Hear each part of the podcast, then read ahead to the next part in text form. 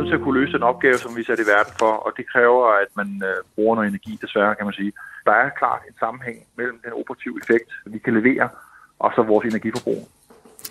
Ja, sådan siger kommandørkaptajn Michael Landmark, som du kommer til at møde lidt senere. Ham har min kollega talt med om, hvordan man i Søværnet kan hjælpe med at reducere forsvarets udledning af drivhusgasser. Forsvaret er nemlig en stor forbruger af fossile brændstoffer med et dertil hørende mærkbart klimaaftryk. Vi får i denne udgave af Frontlinjen også besøg af Jan Johansen, som er Socialdemokratiets forsvarsordfører. Han svarer på det oplæg til det kommende forsvarsforlig, som Dansk Folkeparti Søren Espersen præsenterede her i programmet i sidste uge. I dag har jeg også en ny wingman i regien. Min faste wingman, Jeppe Reitz Husted, er gået på barsel, og jeg har i stedet allieret mig med Miriam Legaard Jacobsen, som flyver her ved min venstre vinge, og det skal nok blive godt. Mit navn er Peter Ernst Ved Rasmussen. Velkommen til. Men vi begynder et helt andet sted. I sidste uge fortalte vi her på Frontlinjen historien om, hvordan rapgruppen Suspekt med kronprinsens involvering endte med at spille en gratis koncert efter Anders Lassenfondens legatuddeling i 2019, og efterfølgende fik en oplevelsesdag ud over det sædvanlige ved Frømandskorpset med skydning, ribsejlads og spring i vandet fra en flyvende helikopter. Sagen har, sammen med en sag om bandet Antonelli Orchestras lignende besøg ved Frømandskorpset 4 måneder efter Suspekt, fået Specialoperationskommandoen til at skærpe reglerne for særlige aktiviteter, herunder besøg af civile som eksempelvis politikere og kunstnere ved specialoperationsstyrkerne. I går fik jeg så aktindsigt i direktivet, som sætter grænserne. Det er skrevet af generalmajor Peter Bøjsen, som er chef for Specialoperationskommandoen. Vi ville gerne have talt med Peter Bøjsen om de nye retningslinjer, men han oplyser gennem Forsvarskommandoen, at han takker nej til invitationen om at være med her. Og når man ikke kan høre det fra hestens egen mund, må man høre det fra anden side. Og det bliver så dig, Kasper Junge Vester, som jeg også havde i studiet her på Radio 4 i sidste uge. Du er ansat som journalist på Olfie, og jeg er dermed din chef til dagligt. Vi har jo sammen arbejdet på denne historie om den mere kulørte side af Frømandskorpset. Og kan du ikke lige gøre os en lille smule klogere på, hvad står der egentlig i Specialoperationskommandoens nye retningslinjer? Jo, det kan jeg godt. Altså, det her direktiv, som er udkommet, det er i virkeligheden en guide til, hvordan man afgør, om en aktivitet er en såkaldt særlig aktivitet, og så hvordan den i så fald skal håndteres. Fordi det, som egentlig står i direktivet, det er en konkret vurdering fra gang til gang. Men til at starte med, så oplistes ligesom 5 kriterier, og lever en aktivitet op til et eller flere af de her kriterier, så er der tale om det, som bliver kaldt en særlig aktivitet. Og det kan være, at jeg lige skal gå igennem dem hurtigt, fordi enten så handler det om, at aktiviteten den foregår i et område med offentlig adgang, eller også så handler det om, at der deltager, eller at det overværes af civilbefolkningen. Det kan også være, at de deltagende er offentligt kendte, og her skriver de faktisk politikere, skuespillere og lignende. Og man kan så tilføje, at musikere måske også skulle have stået her, i hvert fald i forhold til de sager, vi afdækkede på Olfie. Så handler det om, hvorvidt tilknytningen til det civile arrangement eller deltagelsen af civile medfører mere omkostninger for forsvaret. Og endelig, og det er også lidt interessant, så handler det om, hvorvidt aktiviteten har karakter af et formuegode for modtageren. Ja, og det er altså om den her aktivitet har en eller anden Hvad betyder formuegode? Ja, det er jo lige præcis det. Altså det handler om, hvorvidt aktiviteten har en økonomisk værdi for modtageren. Og det kan både være direkte i forhold til, at man for eksempel har sparet nogle udgifter, fordi forsvaret nu yder en eller anden vederlagsfri aktivitet, som man så vanligvis skulle betale for i det civile. Det kunne for eksempel være en tur i en rib, altså i de her hurtiggående motorbåde. Det kan man købe sig til i det civile, og får man det så gratis i forbindelse med, eller hvad skal man sige, i regi af forsvaret, så kunne det være en direkte sparet udgift. Det kan også være indirekte sparet udgifter, for eksempel hvis man har et arrangement, som får øget mediedækning, fordi forsvaret deltager eller noget lignende. Og hvad er så essensen af det her? Hvad er ligesom, hvad kan man sige, status eller konklusionen i direktivet? Det jeg ligesom hæfter mig ved, det er tre ting. Det er, at der er nogle overvejelser, man som chef skal gøre sig, inden man gennemfører sådan en aktivitet her. Og man kan så spørge sig selv, om ikke det har at gøre med, at man har vurderet, at det ikke er foregået i de tilfælde, der er afdækket i Olfie. Blandt andet så skal man som chef tænke på, om det her, om aktiviteten har en træningsmæssig værdi for forsvaret, om det kræver hemmeligholdelse, om det kunne have været gennemført på anden vis. Så skal man også tænke lidt over, altså hvordan brander det her forsvaret? Altså er der positiv brandingværdi i, at man gennemfører det her, og står udgifterne, som forsvaret har, så mål med den brandingværdi, man ligesom får? Og der kan man så spørge sig selv, om det er tilfældet i forhold til for eksempel Antonelli Orchestra og Suspekt, fordi ingen havde jo nogensinde fået noget at vide om de her arrangementer, hvis ikke det var blevet afdækket af pressen, kan man sige. Og så kan man sige, det sidste, som vi lige skal her kort til sidst, det er vel også det her med, hvem kan godkende sådan nogle besøg? Ja, fordi direktivet det opstiller også nogle retningslinjer for godkendelsesprocessen. Og udgangspunktet det er sådan set, at niveau 3-chefer, i det her tilfælde, der er det chefen for Frømandskorpset og chefen for Jægerkorpset, at de selv kan bestemme. Altså de har selv ret til ligesom at afgøre.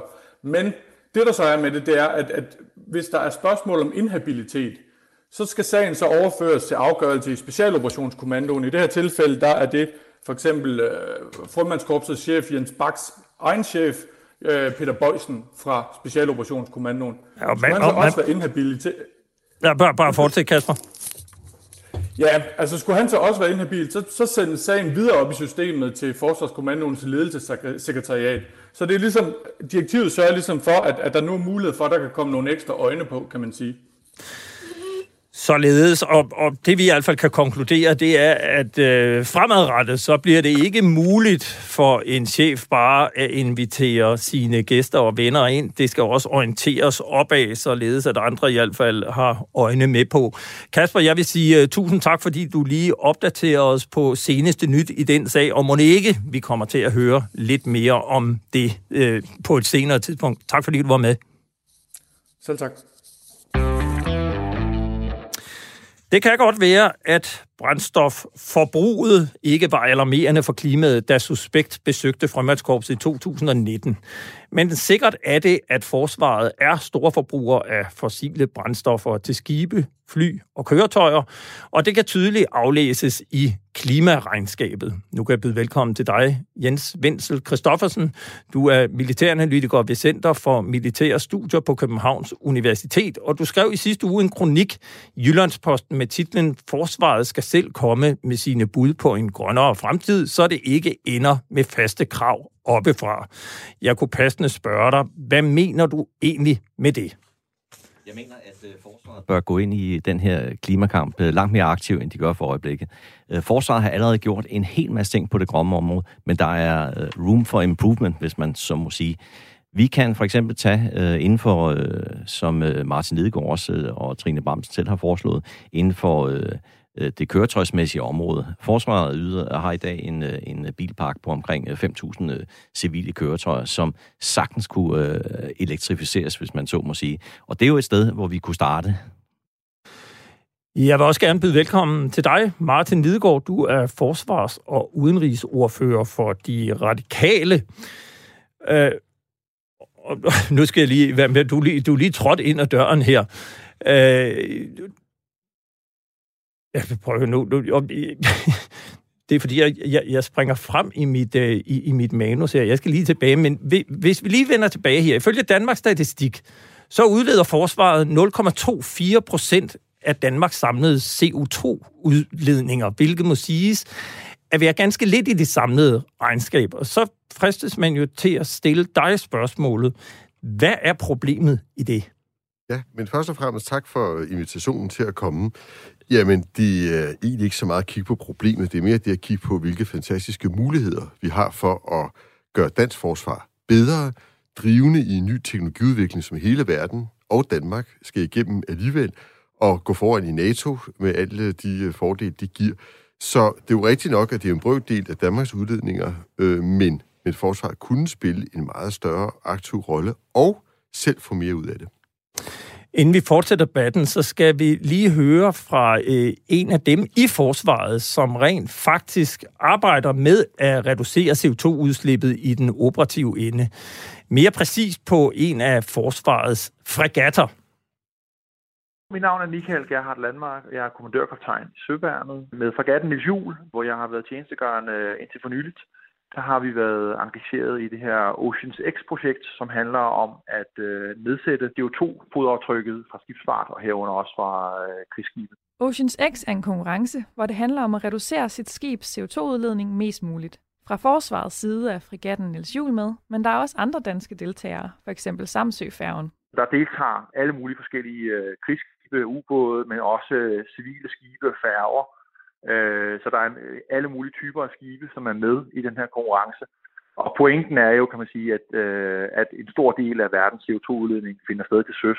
Den danske fregat Niels Juel er på førstepladsen i øjeblikket, men konkurrencen er kun i første af 3 faser. Så her i fase 1, der er vi altså ved at få vores egne erfaringer, og så vil vi så senere i konkurrencen her så dele de erfaringer på tværs af alle deltagerne.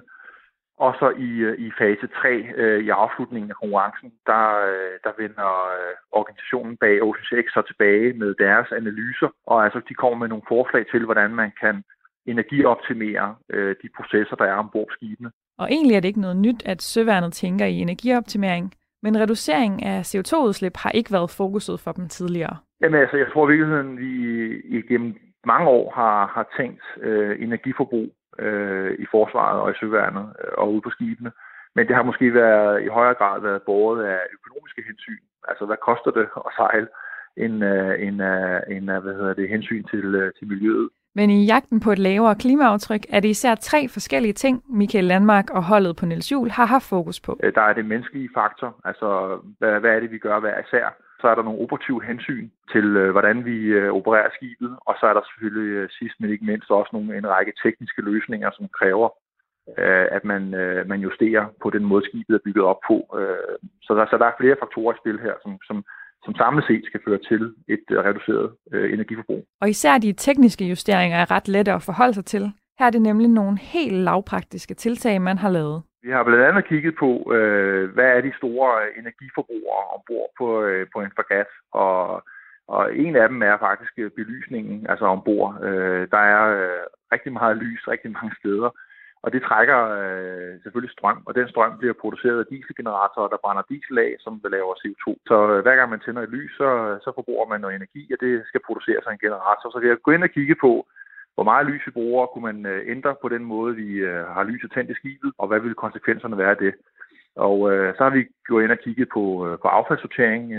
Den måde, man håndterer affald ombord på et skib, er, at man selvfølgelig forsøger at sortere det, men der er jo grænser for, hvor meget affald man kan opbevare ombord. Så der er vi nødt til at brænde affaldet af i sådan et lille forbrændingsanlæg. Det bruger også diesel. Så jo bedre vi er til at sortere affaldet, jo mindre affald kan vi være nødsat til at brænde af. Vi kigger på lige nu konkret, altså på et par af fregatterne, at ændre den måde, vi køler. Og køling er et væsentligt element. Altså når man bruger radarerne, så bliver der udviklet varme, og den varme skal man så have transporteret væk gennem køling. Og der er vi ved at kigge på at lave nogle ændringer på kølesystemerne ombord, så man i højere grad kan bruge det kolde havvand som er til kølemiddel.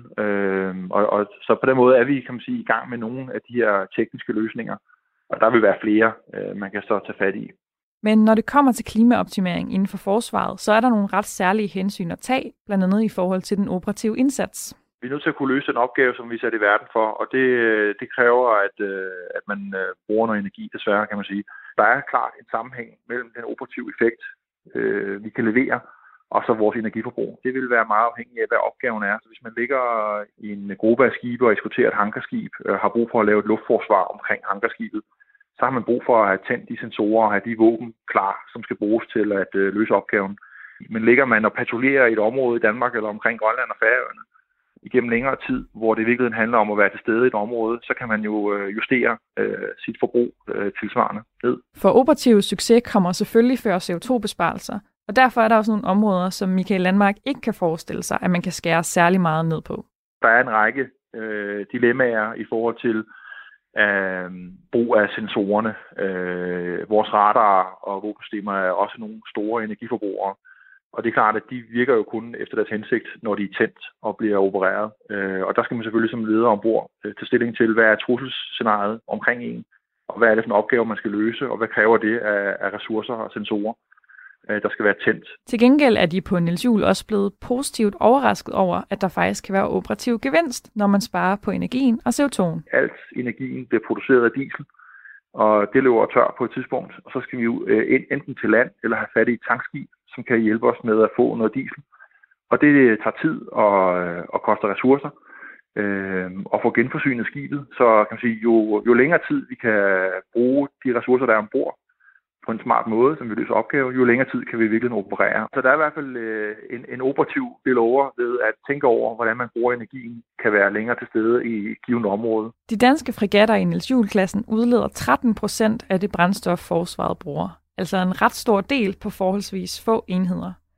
Og der er endnu ikke nogen tal for Oceans X-konkurrencen på, hvor meget Niels Juel har formået at reducere sin udledning, men der er helt sikkert positive erfaringer at tage med videre til resten af søværnet, mener Michael Landmark.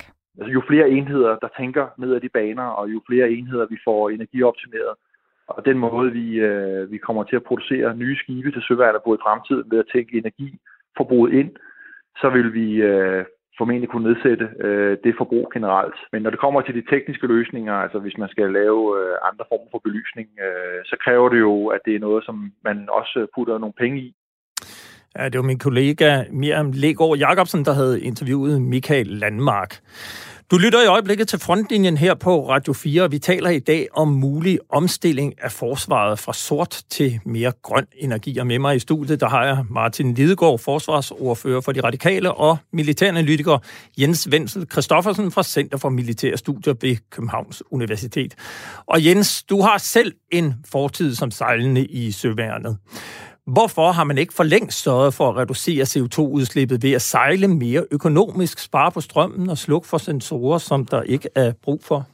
Jamen det har man sådan set også allerede gjort, fordi i det her eksempel, som Michael Landmark han har været med i, altså der har vi set eksempler på, at bare det at reducere for eksempel en hastighed på 18 knop ned til 15 knop, det giver altså en samlet besparelse på 25.000 liter, og det er jo en chat. Der har altid været en bevidsthed om, at jo mere fart man gjorde, altså det at øge farten fra for eksempel 21 til 23 knop, det lige pludselig det eksploderer energiforbruget. Og derfor har man altid haft for øje ligesom at sejle så økonomisk som muligt. Og det kan man så også gøre i sin sejladsplanlægning. For eksempel en sejlads fra Danmark til Grønland. Der kan man tage hensyn til det, hvis man gør det på den rigtige måde. Og jeg ringede her til Forsvarskommandoen og bad om at tale med en i forsvaret, som sad med den strategiske planlægning omkring, hvordan man kunne reducere det her. Og jeg kunne næsten fristes til at spørge dig, Martin Lidegaard, kan du gætte, hvor jeg blev sendt hen i forsvarssystemet?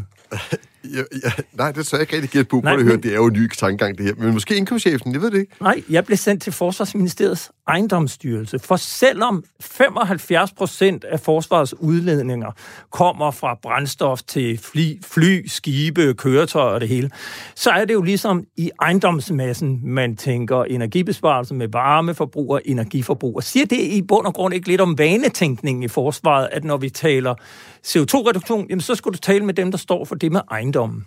Jo, det er jo også vigtigt med ejendommene, og der er masser af potentiale i det, men du har fuldstændig ret i, at hvis det her skal batte noget, så skal vi ind have fat i de andre ting. Men må jeg ikke lige sige, det er jo herligt at høre, at det så pibler op derude fra fregatterne og fra... Jeg har faktisk talt, tror jeg nu, med folk fra alle værn, der har gang i det her nedefra, blandt andet fordi, at ministeren er kommet med en klar udmelding, og det har de fleste forsvarsordfører faktisk også. Så det her bliver, det er jeg helt sikker på, en kritisk del af det næste forsvarsforlig. Og jeg er meget enig altså med Jens Wenzel Kristoffersen i, at jo mere der kommer fra dem, det her vedrører, nemlig forsvaret selv, jo bedre. Men jeg tror også, vi har en opgave som politikere i at afsætte de midler, der skal til, fordi meget kan du gøre på adfærd, som vi hører her, og tekniske justeringer, og det er fantastisk. Lad os endelig komme i gang med det nu. Men så er der jo de store ting, altså brændstofferne for eksempel. Hvis man skal have bæredygtige brændstoffer, hvis skibene i fremtiden skal sejle på ammoniak, eller hvis man skal installere solceller til at køre elsystemerne osv., så kræver det noget teknologiudvikling, og det er her, jeg ser mulighederne, ikke? Fordi hele verdens forsvar, og det amerikanske forsvar er foran lige nu på det her, men Danmark har jo alle forudsætninger for at overhale dem. Alle forsvar i verden skal igennem den her udvikling. Og lad os nu bare tage solceller for eksempel, eller alternative brændstoffer. Hvis jeg husker rigtigt, så regner man som en tommelfingerregler med, når man er på en mission i Afghanistan for eksempel, så bruger man i dag 15 liter diesel på at få 1 liter diesel frem til frontlinjen. Altså 15 liter spild. Forestil jer nu, at en del af de generatorer, der kører derude i felten, kunne køre på sol, fleksibelt indbygget i køretøjer og materiel, sådan så man blev sparet for den transport. Der er jo kæmpe operative, økonomiske, fleksibilitetsmæssige fordele i det. Bare som et eksempel på, at det med det operative selvfølgelig er vigtigt, men meget ofte kan forbedres, hvis vi tænker det rigtigt. Jens Wenzel Kristoffersen, hvor meget kan man reducere CO2-udslippet, uden at det går ud over de operative kapaciteter? Ja, altså det vil jeg godt lige... Altså, du skal lige have... Der er cirka... altså hele energiforbruget i 2019 var 254.000 tons cirka. Ikke? De 75%, det vil sige altså 190.000 tons, det er fra de fossile brændstoffer og udledninger af det. Det vil sige, at der er en restdel på 60.000 tons cirka, 62.000 tons, noget af den stil. Og det er fra alle de her ting, som vi talte om før i de supplementer. Lad os nu gå ind og så få gjort forsvaret fuldstændig grønt på de her områder her. Og så gå i gang med den udvikling, som Martin taler om her med, at man går sammen med industrien, man laver nogle tekniske løsninger. For eksempel kunne man anvende den her teknologi, som franskmænd har anvendt med sådan powerpacks nede i sine skibe. Det vil sige, at man bruger dieselgeneratoren til at lade batterierne, og når man så skal bruge noget ekstra kraft, så skubber man batterierne ind, og så får man den kraft, man har efterspurgt, og når man så sejler langsomt igen, så lader man ligesom batterierne op igen. Det er bare et eksempel på, hvad man kunne gøre her, ikke? I den innovative tænkning. Så lad os starte med alt, hvad der kan gøres på det etablissementsområde, køretøjer osv. osv. Og så lad os gå sammen med industrien om at få lavet nogle innovative løsninger. Så tror jeg nok, vi skal nå det, men vi må alle sammen bidrage. Det er simpelthen nødvendigt. Du nævnte, at det bliver en del af det kommende forsvarsforlig, og det kommer til at koste penge. Men er du villig til også at øge udgifterne til forsvaret mod at udstikke kontante mål for forsvarets reduktion af CO2? Det bliver i hvert fald lettere at få mit bagland ombord i en stigning i forsvarsudgifterne, hvis forsvaret også påtager sig en aktiv rolle her. Og det gør amerikanerne jo. Altså amerikanerne tæller jo deres forskning, udviklingsprojekter med, selvom de militære løsninger, de finder frem til, jo kan bruges af hele samfundet. Lad os tage et helt konkret eksempel. Det, der hedder Power2X, hvor man tager grøn vind og laver om til brændstoffer. Det er alle enige om, at det skal vi være førende på i Danmark, fordi vi har så meget vind, som vi har, og vi får endnu mere, og nu er det jo markedskonformt og billigt, så det er helt oplagt. Men der er en teknologiudvikling i at få det op i skala. Og det, der er den største hurdle lige nu, det er at finde folk, der vil aftage det her. Der står investorer klar, men vi skal op i skala. Vi har teknologien. Vi ved bare, at hvis det skal være kommercielt, skal man op i skala. Hvorfor siger vi ikke? For eksempel, jamen, vi besluttede i næste forsvarsforlig, at vi indfaser en støt stigende andel af Power2X-brændstoffer i forsvaret og betaler den lille meromkostning, der er. Det er fuldstændig samme, USA gør. Dermed bidrager vi mere til 2%-målsætningen, men vi bidrager også til hele Danmarks omstilling, fordi at vi er med til at få Power2X op i skala, og så får vi måske ovenikøbet et mere operativt forsvar. Det er jo en win-win-win, som vi ser det. Og ja, for at svare på de spørgsmål, hvis vi skal have en forhøjelse af forsvarsudgifterne, så er det sådan noget her, ligesom cyber, som er helt nødvendigt at tænke ind, ellers giver det simpelthen ikke nogen mening heller at øge forsvarsudgifterne lige nu. Jens Wenzel Kristoffersen, det kan lyde nemt at lave tekniske justeringer og skifte glødelamper til LED-lamper og arbejde med affaldssortering og sådan noget, men hvor krævende er det egentlig at ændre arbejdsgang på sådan et område her i en organisation som Forsvaret? Det er jo en omstilling til en helt ny tankegang, som Martin var lidt inde på i gang. Vi skal begynde at simpelthen at tænke noget mere grønt, og det gør forsvaret jo langt hen ad vejen. Vi skal bare gå meget mere aktivt ind i den her proces. Det vil altså på materielindkøbssiden stille nogle krav til industrien om, at de her produkter, de leverer, er grønne til forsvaret. Der kommer så militærspecifikationer ind, der kan spille en rolle her, men vi må simpelthen gå i gang med at stille nogle krav til industrien om at levere vores så meget grønt som overhovedet muligt til forsvaret. Forsvaret, eller inden vi fortsætter debatten her, så skal vi høre fra en af dem, som rettelse min nu er jeg igen rundt i de her papirer her. Det går virkelig godt. Men vi taler om forsvarets CO2-forbrug, og det handler meget om forsvaret i fredstid.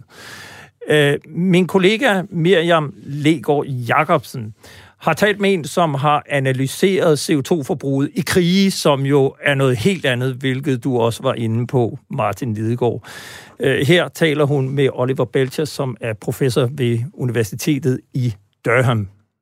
My name is Dr. Oliver Belcher. I am an assistant professor in politics and international relations at Durham University. And you've done the study of carbon and war. What did you investigate exactly? We looked at the supply chains of the US military.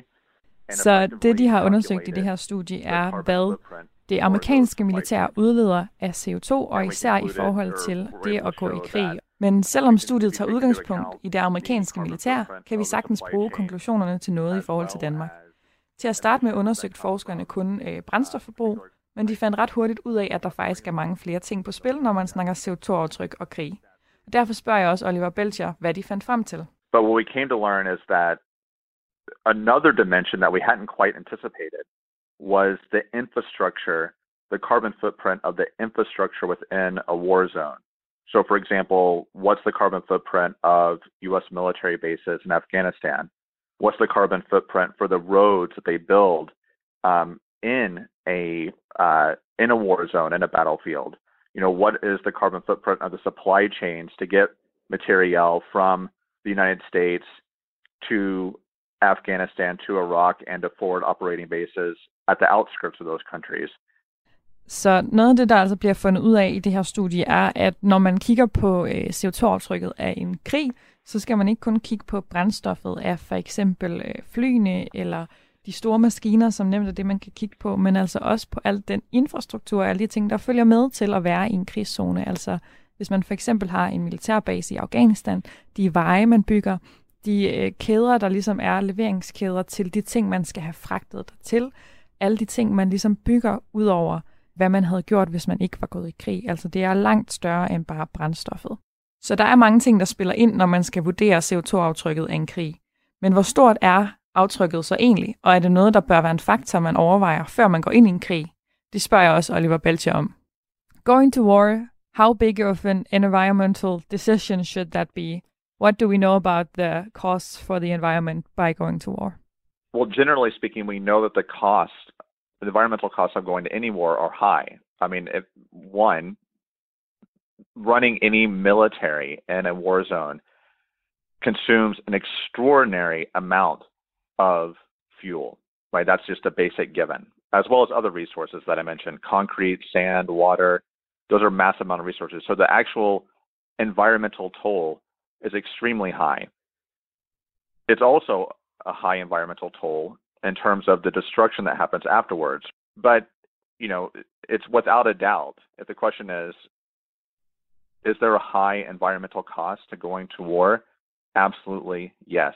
Det Oliver siger her er altså, at der kan ikke være nogen tvivl om, at det er et meget stort tryk på miljøet at gå i krig. Altså et er den store mængde af brændstof, som man ikke kan undgå at bruge ved at gå i krig, men også alle de andre ting, der følger med, altså brugen af andre typer ressourcer. Og alle de ting, som man ødelægger, er også en stor faktor. Det er altså ting, der bliver ødelagt, som skal genopbygges igen på den anden side. Det er meget negativt for klimaet og for miljøet. Ja, det var altså Miriam Legaard Jacobsen, der havde talt med Oliver Belcher. Og du lytter til Frontlinjen på Radio 4. Vi taler i dag om mulig omstilling af forsvaret fra sort til grøn energi. Og med mig i studiet her er Martin Lidegaard, forsvarsordfører for De Radikale, og militæranalytiker Jens Wenzel Kristoffersen fra Center for Militære Studier ved Københavns Universitet. Det her, det handler jo, han fortalte her om, hvor stort et aftryk det sætter, når man så rent faktisk vælger at gå i krig. Altså, som du også nævnte, Martin Lidegaard, først transporterer alt materialet derud med drivmidler, så gennemfører krigen, og alle ødelæggelserne får det hele tilbage igen, så skal vi til at genopbygge bagefter. Altså, det er jo et kolossalt CO2-aftryk. Så kunne man jo fristes til at spørge, kommer CO2-udledningen til at indgå i fremtidens geostrategiske overvejelser om eksempelvis at invadere et nyt Afghanistan? Jeg kan starte hos dig, Jonas, og så kan du få den bagefter, Martin Lidegaard. Ja, det tror jeg faktisk, det gør på en eller anden måde, at man jo i højere grad nok skal til at tænke, hvad kan man sige, klimaforandringer og dets effekter ind i den operative planlægning. Altså går man ud i et område, så må man simpelthen kigge på, hvor meget er det, vi egentlig afleder af, eller udleder af CO2 i et givet område, og så må vi prøve at se, om vi kan rydde lidt op i det. Jeg kan nævne et eksempel på det. Eksempelvis, da hæren i Mali byggede baser dernede, ved de gjorde en stor effekt. På samme tid når man så skal hjem og stille at bryde basen ned igen. Så i stedet for at gøre det her, så solgte man simpelthen basen videre til nogen, som kunne genanvende den her base. Og der sparer man jo i virkeligheden det her CO2-omkostninger ved at få transporteret en hel base hjem igen til Danmark. Så det var det et eksempel på, at det er sådan noget, man kan tænke ind i det, hvis der er mulighed for det. Sammen med altså en international allieret parter i givende område, det kan være FN, det kunne være NATO, som er ude sammen der, ikke? Kunne man forestille sig, at Danmark på et eller andet tidspunkt siger til USA, at vi kan ikke gå mere i denne krig, for vi har opbrugt vores CO2-kvote? Martin Lidegaard? Altså nu er der jo ufattelig mange gode grunde til ikke at gå i krig, ud over de klimamæssige. Altså jo helt åbenlyst de menneskelige omkostninger. Og hvis vi kigger på vores erfaringer i Mellemøsten, og nu maler jeg med en grove pensel, tror jeg også, der er en eller anden fælles politisk erkendelse i både Washington og København og mange andre steder af, at det ikke har været nogen ubetinget succes, de missioner, vi har lavet. Så det her ligger sig jo oven i en eller anden form for erkendelse, der er i øjeblikket, men der vil være operationer, og vi vil også være nødt til at beslutte os for operationer i fremtiden, selvom det har alle de her omkostninger også for klimaet. Men der er ingen tvivl om, at man vil kigge på, om man kan gøre det bedre, miljø- og klimamæssigt, som Jens er inde på. Og så er der en dimension, vi slet ikke har snakket om, nemlig at der er jo nogle af de her klimaforandringer, vi ikke undgår, som vil ændre betingelserne for vores operationer. Altså, der vil være forskel på, hvordan Nordafrika for eksempel ser ud i dag og om 10 eller 20 år. Det samme kan vi roligt sige om Arktis, hvor isen jo smelter med rekordfart, og der derfor også bliver nye operationsbetingelser og muligheder på godt og på ondt. Og på den måde vil klimaet ikke bare komme ind som en faktor i forhold til at begrænse udledningerne, men også som en operationsfaktor. Altså, hvad er det for nogle klimatiske udfordringer, vi skal operere indenfor i fremtiden? Er der nogle sådan elementer, man vil kunne skære ned på, eller skal den bare, altså når man så tager beslutningen, så vi skal afsted, skal man så bare klø på med alt, eller ser du nogle fremtidige overvejelser, vi ikke gør i dag, Jens? Altså, det er ganske svært at svare på, men en ting står stadigvæk klart, det er, at det her, alle de tiltag, vi tager her, det må aldrig nogensinde gå på kompromis med den operative opgaveløsning. Så det er rigtig vigtigt, for det kan i sidste ende koste menneskeliv og tage på danske soldater. Så det er det allervigtigste, man ligesom kan tage ud af den her pointe. Der er nogle umiddelbare ting, vi kan gøre, og der er nogle ting, vi også kan tænke over, når vi går ud i operationer. Hvordan får vi sejlet tingene billigst frem? Hvordan får vi fløjet dem billigst frem med mindst mulig CO2 eller drivhusgasudledning? Og så må vi simpelthen tage i virkeligheden den omkostning, det vil sige, hvis vi skal ud i givende områder, og der er krig, der kan man ikke gå på kompromis med den operative indsatsevne og kraft. Altså et sted, jeg overvejer lidt, men det har Jens nok mere forstand på, end jeg har, men, fordi vi er helt enige om det med det operative, ikke? Men er der nogle af de øvelser, man foretager i dag, som man faktisk kunne foretage mere klimavenligt? Altså for at tage et helt oplagt eksempel, allerede i dag bruger vi simulatorer, når vi øver jetflyvning, altså F-35 for eksempel, uddannelserne. Og jetfly bruger jo F-35 ikke mindst ufattelig meget brændstof. Så jo mere du kan gøre det i, altså simultere det i dertil indrettet maskine, og efter hvad jeg bliver fortalt, jeg har ikke en dybt forstand på det, men også for de piloter, så er de maskiner, man i dag simulterer i, de er så avancerede, at de på noget vis og sæt giver bedre uddannelse. Altså fordi man kan være der længere, og man kan prøve flere vilde ting, end du kan op i luften, eller tør gøre op i luften real time. Så jeg tror ikke, man kan undgå rigtige øvelser, men altså både fly og skibe bruger ufattelig meget brændstof under øvelserne, så om man kan lave flere simultane, altså hvor man simulerer øvelserne i stedet for, er sådan et område, fordi der er jo ikke nogen risiko som sådan for personellet, kunne måske være noget at kigge på. Jeg kan ikke lade være med lige at fortælle jer om et stykke materiel, vi fik øje på her, da vi researchede til den her udsendelse. For den tyrkiske våbenproducent Otokar lancerede i marts en elektrisk pansret mandskabsvogn, den hedder Akrep 2, på en våbenmesse i Abu Dhabi. Den har en tophastighed på 110 km i timen og kan udstyres med en maskinkanon, 90 mm maskinkanon. Og ifølge producenten, så er den særlig god til hemmelige operationer, fordi den elektriske motor gør den både vanskelig at høre og opfange med et termisk kamera. Og så kan man jo grine lidt af en pansret mandskabsvogn, der skal ud og finde ladestander på en mark et eller andet sted. Men kan man finde andre områder, hvor man kan sige, at man rent faktisk kan få nogle operative fordele af at tænke grønt, frem for at tænke traditionelt fossilt? Jens? Ja, det tror jeg godt. Altså, hvis vi taler på specialoperationer, så kunne man formentlig også godt have den type af køretøj. Hvis man samtidig har en sikkerhed for, at når nu det her køretøj, afhængig af hvor langt det nu kan køre, stadigvæk, der russerne arbejder også på at lave kampvogne, elkampvogne. Men altså, det er klart, at man må nøje overveje, hvor kan man få ladt den her vogn op igen, og så sikre sig, at den er klar til brug igen. Altså der tror jeg måske mere, at vi skal hen i nogle interime løsninger, altså nogle hybridløsninger, indtil vi, teknologien bliver så udviklet, så vi kan gå over til ren el. Ja, jeg kan jo så i den forbindelse nævne, at den franske flåde sidste år modtog 8 multifunktionsfartøjer, som i størrelse minder om hjemmeværende skibe. De er knap 30 meter i længden. Og skibene er udstyret med en hybridmotor, så de både kan køre på el og diesel. Nu ved jeg godt, der er en masse tale om hybridtransportmidler. De slet ikke er så grønne, som vi tror, fordi de på samme måde koster meget. Men kan du, Martin Lidegaard, komme med andre forslag eller idéer til, hvordan man kan tænke operativt og rent faktisk opnå en gevinst? Det er slet ikke svært. Lad os bare tage det helt nærliggende eksempel. Vi har lige vedtaget en Arktispakke på 1,5 milliard. Der har vi jo vedtaget at købe nogle droner, som skal erstatte nogle Challenger-fly. Og det er en kæmpe miljøgevinst i sig selv, fordi de her droner jo er meget mindre og flyver længere per liter osv. Det ville jo selvfølgelig være bedst, hvis de var elektriske. Og den teknologi er jeg i øvrigt helt sikker på kommer snart, fordi de er så lette droner, så det er et spørgsmål om tid. Men der er vi så ikke lige nu, men stadigvæk er der rigtig stor forskel på en droner og et jetfly, ikke en Challenger.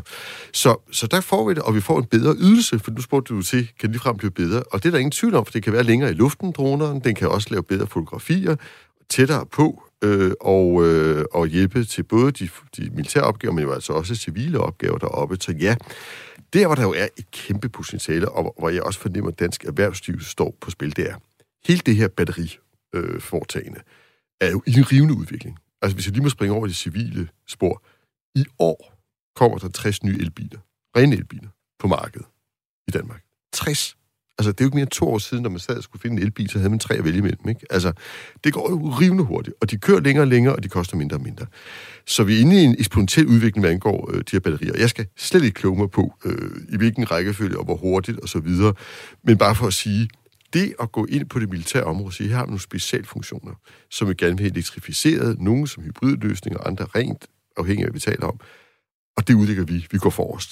Det gør vi nemlig på nogle arbejdskøretøjs, skraldebiler og alt muligt andet, er vi faktisk langt på det der. Det er jo bare at komme i gang med at sætte forsvarets hoveder og behov sammen med de mange virksomheder derude, der arbejder. Der er en efterspørgsel, der er et kæmpe marked, og så er der en klimagevinst. Hvad er det mest oplagte at tage først? Skal man kigge på uddannelser, eller hvad skal man gøre? Jens Wenzel Kristoffersen? Altså, som jeg indledte med at sige, så synes jeg, at vi skal gøre det. De lavede en frugter først. Nu tager vi simpelthen og laver den bilparken om til grøn. Så meget af det, der kan lade sig gøre. Så bidrager vi yderligere med yderligere solcelleparker, og eventuelt også vindmøller, så forsvaret bliver en nettoeksportør af energi til det danske samfund. Det kunne jo være, at vi kunne forsyne Frederikshavn med el, hvis det var, at vi havde nogle vindmøller stående deroppe. Det er nogle af de her meget lavt hængende frugter, man kan gøre. Og så går man ind på materielsiden og går ind der og så siger, vi stiller simpelthen krav til industrien om, at vi skal være så grønne som muligt. Det skal leve op til de militære specifikationer så godt som overhovedet muligt. Og samtidig så påbegynder vi et arbejde med industrien. Ja, men altså, jeg prøver at høre, altså, det her bliver et hovedkrav for Radikale Venstre ind i de kommende forsvarsforhandlinger, og vi har både godt samarbejde med ministeren, der gerne vil det her, og jeg hører også forsvarschefen sige det samme. Vi har også et rigtig godt samarbejde med de konservative og Venstre, som også er dybt optaget af det her. Alle er enige om, at det skal hænge sammen med de operative ønsker og sikkerheden for vores personel. Alle ser store muligheder. Nu er det vores opgave, føler jeg, som radikale at løfte ambitionsniveauet. Og sige, prøv at høre, det skal ikke bare være godt for forsvaret, det skal være godt for hele det danske samfund. Det skal være en drivende udvikling. Prøv lige at tænke, hvordan det vil styrke forsvarets renommé og skabe endnu større opbakning til forsvaret ude i lokalsamfundene, hvad det kan skabe arbejdspladser, også langt ude i landet, hvor vi har brug for dem, osv. Så det, jeg håber, det her bliver stort. Det bliver i hvert fald med et meget, meget stort ønske, vi går ind i de her forhandlinger om det kommende forsvar. Kan du se nogle områder, hvor forsvaret på det her område kan arbejde med det civile omgivende samfund. Ja, det kan jeg faktisk. Det kan jeg i særlig grad på det skibstekniske område. Ikke? Lad os se og komme med på Mærskes omstilling og anvendelsen af de her. Der, hvor jeg kan have min bekymring, det er lidt med, hvordan får vi sikret eksempelvis e-etanol til Grønland, hvis vi skal tanke op derop. Men der er ingen tvivl om, at kan vi gå sammen med Mærsk om at finde løsninger, så kan det her også blive for eksempel en del af de nye arktiske fregatter, vi skal have til det grønlandske område. Og det må vi simpelthen gå i gang med nu. Er der noget i pipeline, Martin Lidegaard? Altså, jeg vil i hvert fald sige, at jeg er faktisk nærmest i daglig dialog med andre ordfører og ministeriet på det her felt. Nu skal vi jo først lave et nyt forsvarsforlig om, det skal starte om 2 år, ikke? Halvandet. Så jeg forventer egentlig, at vi går i gang i efteråret med de indledende drøftelser. Og der er spørgsmålet, helt som Jens rejser, altså skal vi egentlig vente helt til næste forsvarsforlig? Kunne vi ikke lige gå i gang med nogle af de mest lavt hængende frugter? Der kan jo også være økonomiske besparelser i det. Og det kommer vi til at tage. En sidste pointe her er jo, det her hænger tæt sammen med digitaliseringen og hele diskussionen om cyber og sikker cyber osv. Og der er altså også nogle synergieffekter her. Så vi kommer til at bære ind i en ny forsvarsforlig, men vi håber egentlig, vi kunne lave en pakke inden. Så stor velvilje, som der er, som jeg hørte fra de fleste partier i forsvarsforligskrisen. Afslutte bemærkning her, Jens Wenzel Kristoffersen. Ja, man kunne jo gøre det, at nu hvor vi har en miljø- og energistrategi, og så synes jeg også, man skal komme i gang med at lave en klimastrategi for forsvaret. Det er stedet klimastrategi. Det skal være min afsluttende bemærkning. God idé.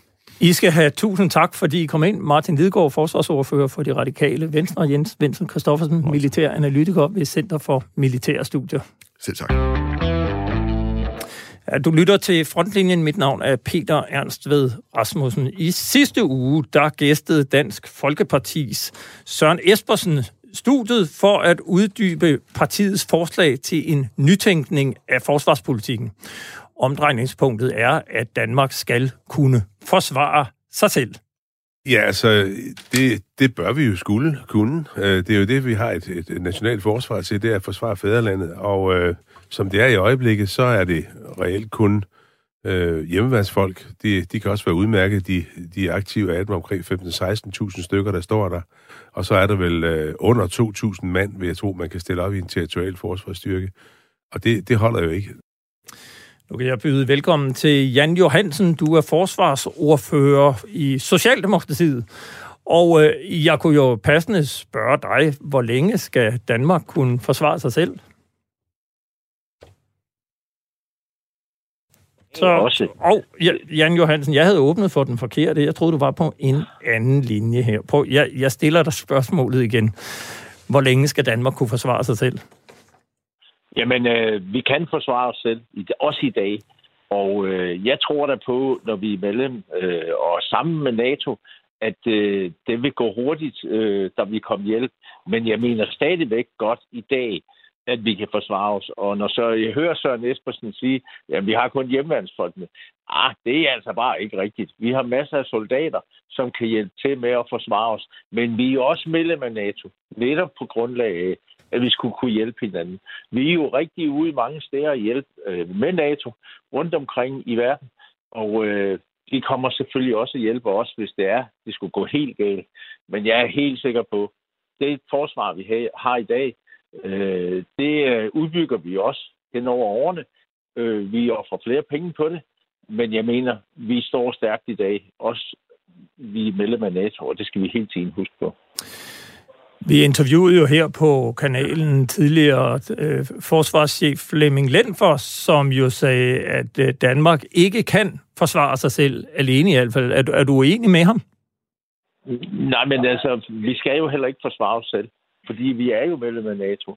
Og det er jo derfor, vi også var med til at være nogle af de første, der var med i alliancen omkring NATO. Og den hjælp, det er jo den, vi skal hjælpe hinanden med, og det er den hjælp, vi også hjælper ude omkring i verden med i dag. Så jeg er slet ikke nervøs over, at vi ikke kan forsvare os selv overhovedet ikke. Søren Espersen, han nævner jo her, at der er en 16.000 hjemmeværnsfolk, og så er der en brigade, som i øjeblikket ikke engang tæller 2.000 mand. Hvad kan de stille op, hvis der var en reel trussel mod Danmark? Nu er jeg jo ikke analytiker, og jeg kan jo sådan set ikke prøver, og jeg kan prøve at forklare, at jeg er stensikker på, når jeg lytter til det, så er vi jo sammen med NATO ret stærke, også i vores forsvar, på, hvis der skulle ske noget. Men det der med, at man skal have 4 eller 10 eller 20.000 soldater stående og ventende på, at der skal komme en fjende, det synes jeg sådan set ikke er... Det har vi for det første ikke råd til. Jeg ved ikke, hvor vi skulle få pengene fra, og vi ved heller ikke, hvor vi skulle få mandskabet fra. Så jeg er tryg ved det, vi har i dag. Vi bygger det op med nogle flere styrker og hen over årene, og det jeg er tryg ved, det giver den sikkerhed, der skal til. Det er jeg slet ikke i tvivl om. Men det er vel heller ikke forkert at sige, at 2.000 mand, når man sammenligner med, hvad vi havde under den kolde krig, der er jo også noget med en afskrækkelseseffekt, og hvis der kom en reel trussel, så når vi sammenligner det danske forsvar med vores nabolande, så er det jo et ganske, ganske decimeret forsvar. Hvad mener du egentlig, vi er i stand til at løse på egen jord, hvis der skulle komme en reel trussel eller en konflikt omkring Danmark? Altså, nu sker det jo ikke fra den ene dag til den anden, sådan en konflikt. Altså, hvis man tænker på, lad os dog være ærlig at sige, man tænker på, at russerne skulle komme. Det er vel snarere det eneste, man tænker på. Så kan de jo ikke bare lige flytte herop på et døgn, og så flytte alle deres soldater med herop. Og det er jo derfor, vi netop er medlem af NATO. Det er, vi er i Estland og hjælpe esterne. Vi er rundt omkring og hjælpe andre lande, hvor vi kan gøre en god figur og være med til at skabe den sikkerhed omkring det. Og det mener jeg også, vi stadigvæk kan gøre. Og den dag, hvor der... Jeg håber aldrig, den kommer. Jeg tror heller ikke på, at den kommer. Så kan russerne jo ikke bare stå harp i løbet af 24 timer med hele deres kavaleri, fordi det kan vi jo følge lige nøjagtigt, hvordan tropperne bliver flyttet rundt i Rusland. Men var det ikke lige præcis det her, der var problemet tilbage i 1940, hvor tyskerne kom? Hvor man også mente, man havde et forsvar, men det blev løbet fuldstændig over ende, fordi vi i realiteten ikke havde noget at stille op mod tyskerne. Nu er jeg med på, at man ikke kan sammenligne 1940 med 2021. Men størrelsen af forsvaret, og det er jo ingen hemmelighed, at NATO gennem mange år har kritiseret Danmark for at bruge for lidt på forsvaret. Der er NATO's artikel 3, der taler om, at man netop skal kunne forsvare sit eget territorium i en periode, til NATO's styrker kommer frem, for at være en del af klubben. Og det er jo det, vi får kritik for, at det kan vi ikke. Har vi ikke en forpligtelse over for NATO? Jo, men jeg synes, vi lever op til den forpligtelse. Det må jeg indrømme. Jeg synes, når vi bliver sammenlignet på, at det er 2% af BNP, vi skal indbetale, så må jeg bare sige, at det er 16 milliarder oveni, de skal have. Og de 16 milliarder, dem kan de jo ikke engang bruge i dag, hvis de fik dem. Fordi vi kan købe en masse raketter og stille dem op, og så kan vi kassere dem om et par år, eller sådan noget der, eller 10 år eller 20 år. Jeg mener... Hvis du sammenligner tilbage til 40'erne, der var vi jo heller ikke medlem af NATO. Altså, det skal vi også tænke på, ikke også? Der havde vi jo ikke den der sammenslutning, hvor vi hjælper hinanden, de lande der. Så der er en væsentlig forskel fra dengang og så til nu.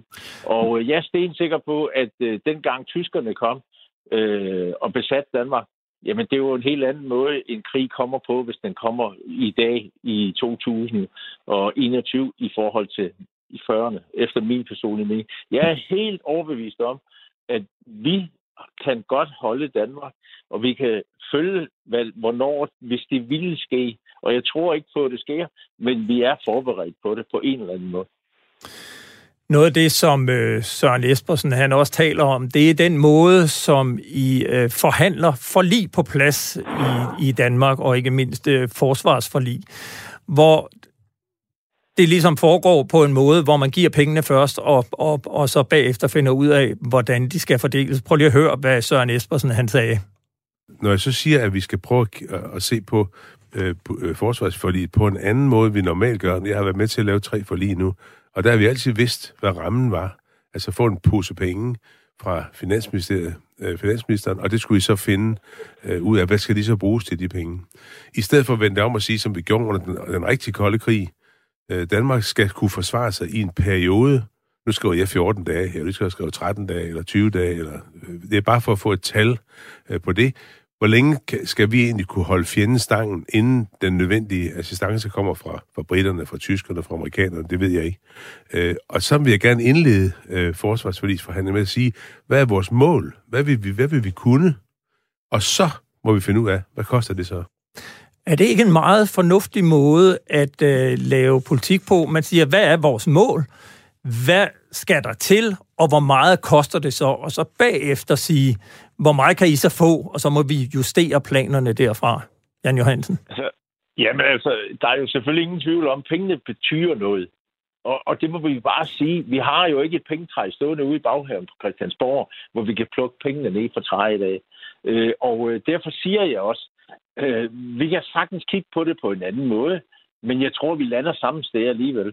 Fordi jeg mener jo at helt klart, at den strategi, som har været kørt med at lave forligene på den måde her, det er jo også med baggrund i, hvad egentlig hærchefen og forsvaret egentlig selv har af ønsker undervejs. Altså, hvis man sætter den til et gavebord og sagde, hvad kan I ønske? Vi kunne selvfølgelig ønske os så og så mange våben og så og så meget, men det er jo også en teoretisk tilgang af at sige, at vi skal kunne forsvare os i 14 dage, i 3 uger. Hvordan, hvis der kommer en fjende, hvordan ser fjenden ud? Hvor mange soldater kommer de med? Og hvad er det egentlig, der sker?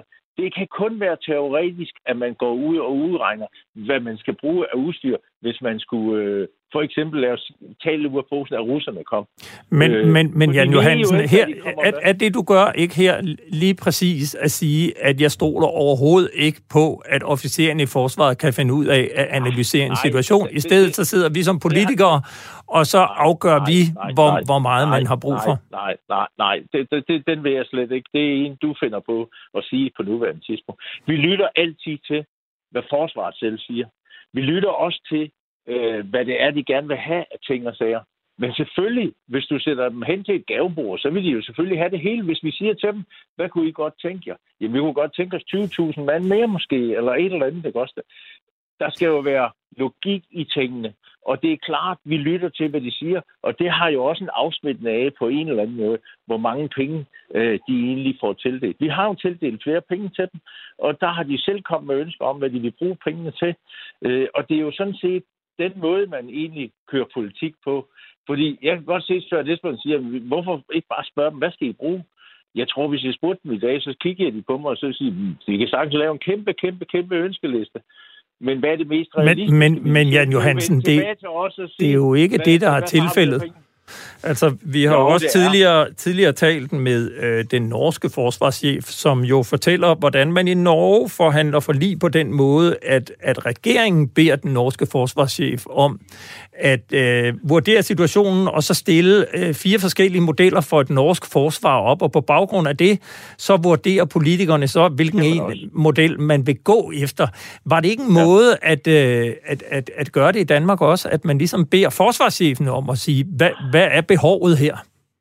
I stedet for at sige, at du får den her pose penge, og så kan du bruge den, som du vil.